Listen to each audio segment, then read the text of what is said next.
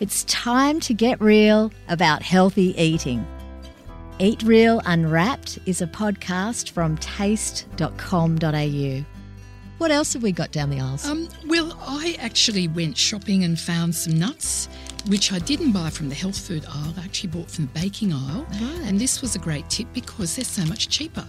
Now, I love almonds. I'll have almonds all the time. I've got a jar that I snack from. And so I thought they were really There's great. not too much down the baking aisle that you can say is healthy. no.